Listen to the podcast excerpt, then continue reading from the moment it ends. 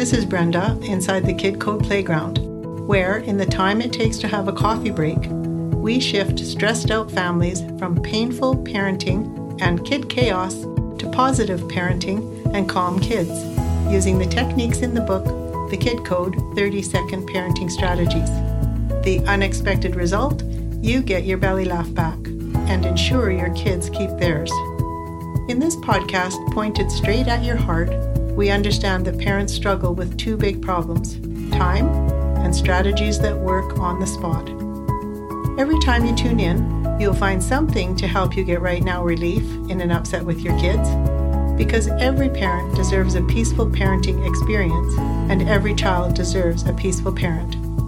Are you ready?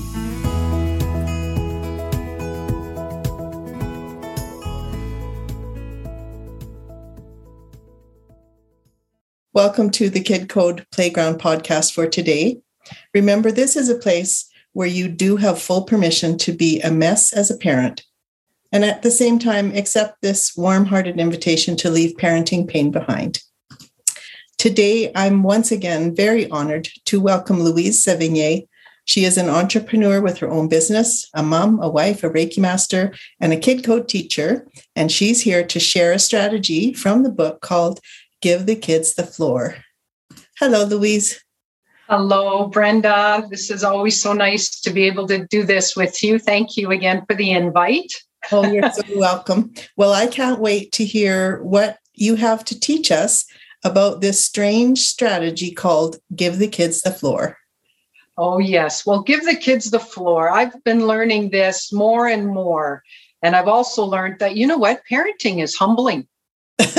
it doesn't matter what age you started, parenting is humbling. And the more I've learned to give Leah the floor or my husband the floor or anybody else the floor, the better things go. And I love when you shared with me Guy Finley's teachings. The two most important words we'll ever say to ourselves shut up, just shut up. And you know, Brenda, you and I have talked, and I've said to you, well, I tried to make it a little bit more polite, and I tell myself, oh, be quiet or stop talking. It didn't work. I have to literally tell myself, shut up. And I kind of giggle about that. But what I have found is that the more I do that, the more then I realize, you know what? People around me and my child is so intuitive, so wise and then I get into almost a space where I want to listen, I want to learn. What is she going to teach me today? And inevitably, if I come in with that kind of intention, there's always wonderful lessons from her and anybody really, anyone in our relationships. And so, something, a question that I've, you know, my husband and I were just discussing this, a question I kind of try to ask myself as my mind is going is that, will what I'm about to say or do, will this serve her? Will this serve the other person? Or is this something that's going to serve a need in me? And when I ask that question, you know what?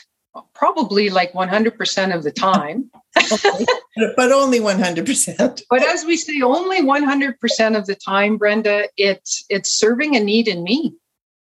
You know, I'm going to get this done and I'll do it my way because then it'll be right and then it'll be done and then I can move on to something else. Or I'm going to tell her something. She's telling me about a problem or she's telling me something and I'm going to help her through it. Well, what I'm finding is that's not what she's needing. She's needing me she's needing my presence. She's needing a place where she can come and tell me what's happening and know that I'm just going to listen and hear her. And, you know, what I'm finding the more we do that, the more I tell myself to just shut up and give her the floor. It's like there's a, it brings calmness. Hey, Brenda, it brings a calmness. It brings kind of a, a beautiful sharing and an openness in our relationship. And so this one, Give the Kids the Floor, um, is one that I'm really trying to practice more and more. And then in your book, can I just say one more thing? In your book, I go to one of the teachers, Mooji, and you shared when you're looking at somebody, try to drop into your heart and look at them not from the eyes in your mind, but bring those eyes down into your heart and then look out. And that is very powerful. And and as you write, it's it's a it's a strategy, you know, and giving kids the floor, it's a strategy again to experience. And the more we work with it, the more we work with any of your strategies, the more we work with all of this, then the deeper I find the experience goes. You know, so for this one, I really invite parents out there, any of us, tell yourself, shut up, and then see what happens. you know, I don't try to be polite. Just, just shut up.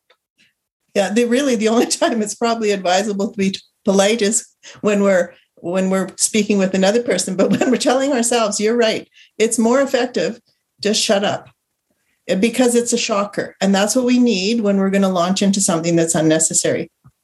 So, Louise, I wanted to share with you. Uh, I have, you know, I've often said one of the things I started watching kids for was because I lost my belly laugh and I wondered if I could get it back. And I looked around and thought, well, who has theirs? Kids.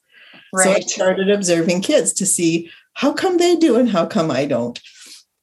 And at that time, I I was so fortunate because they kept teaching me and teaching me and teaching me. And as I've said so many times, kids teach us what they want us to teach them.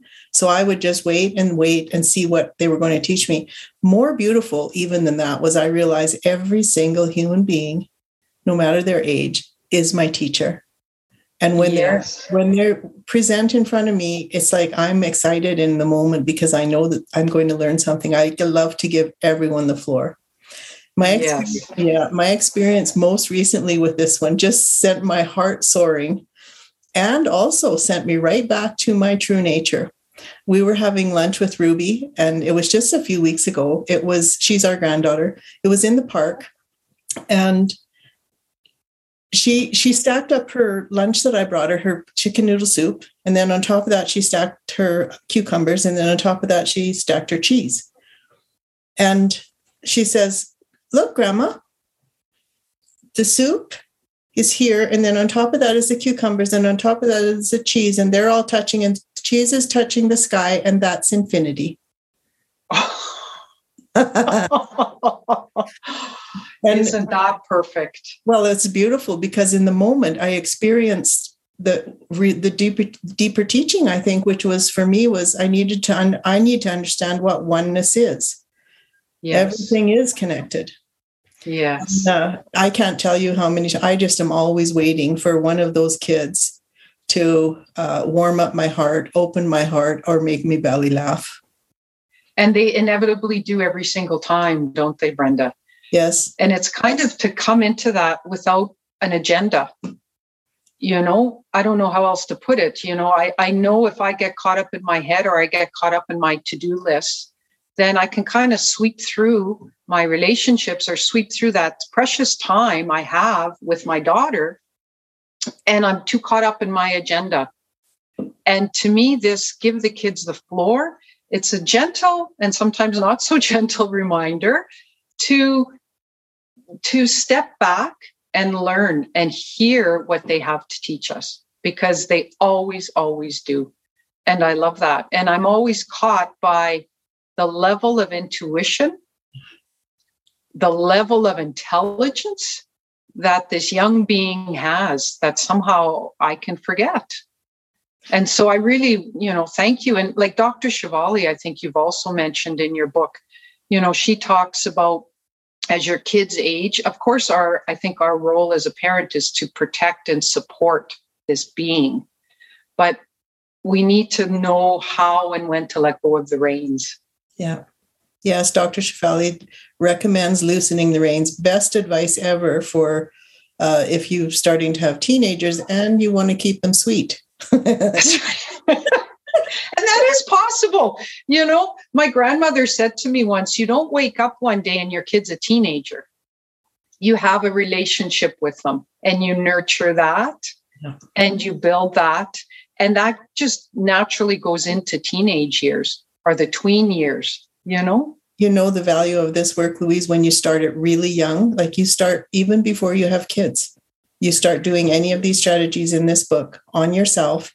And as my forever neighbor says, um, if you do such things, then they'll always come back to you. Because that, yeah. it's like Rumi said, there's two lives being lived ours and theirs. And when we do this work, we have the utmost respect for this other human being who just came in a little later than we did. Give the kids the floor. Thank you so much, Louise, for coming on today and sharing your wisdom and your sense of humor. I always love chatting with you. We all, we always have to have a good belly laugh about whatever we've discovered. We so, do. Yes, thanks so much again. And I can't wait to speak with you again, Louise. And everybody remember, just see what just, happens. Just shut up. just shut up and give the floor.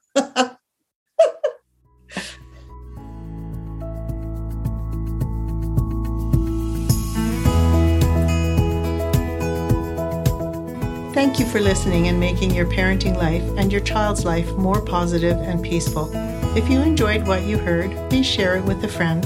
And if you haven't already, please subscribe and rate and review it on your favorite podcast player.